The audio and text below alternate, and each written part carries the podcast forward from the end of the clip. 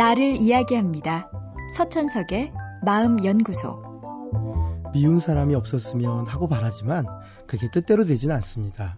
살다 보면 미운 사람이 꼭 생기게 됩니다. 하지만 미움이란 감정은 마음에 담아두면 점점 커져서 나중엔 태풍이 되어버리고 다 자란 태풍은 엄청난 비와 바람을 몰고 오는데 그것이 분노입니다. 분노는 상처를 낳고 치유에 많은 시간이 필요합니다. 그래서 가급적이면 분노가 터지기 전에 미운 감정을 빨리 내보내는 것이 중요합니다. 그렇다면 어떤 방법이 있을까요? 미운 감정을 내보내는 기술은 네 가지가 있습니다.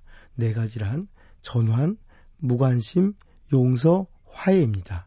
앞에 두 가지는 상대로부터 내 마음이 떠나는 것이고 뒤에 두 가지는 내 마음이 다시 상대에게 다가가는 겁니다. 한 가지씩 살펴보겠습니다. 첫 번째 전환은 화가 나는 상황에서 벗어나는 겁니다.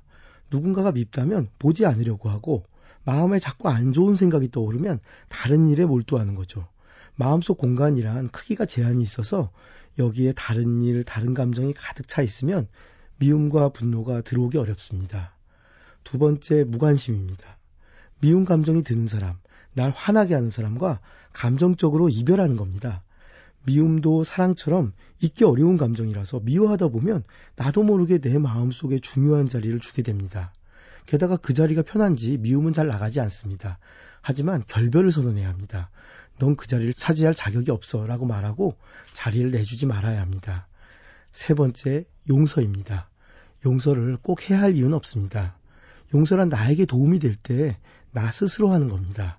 강요받는 용서는 용서가 아닙니다. 용서는 상처 입고 미움 속에 있는 나를 치유해서 더 큰 내가 되기 위한 과정이어야 합니다.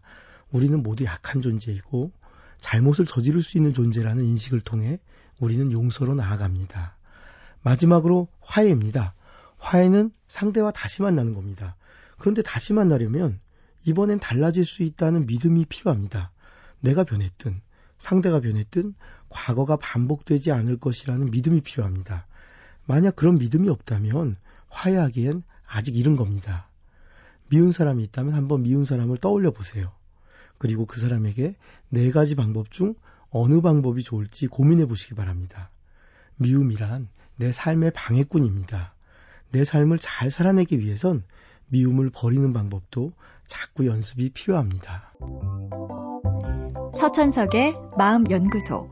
지금까지 정신건강의학과 전문의 서천석이었습니다.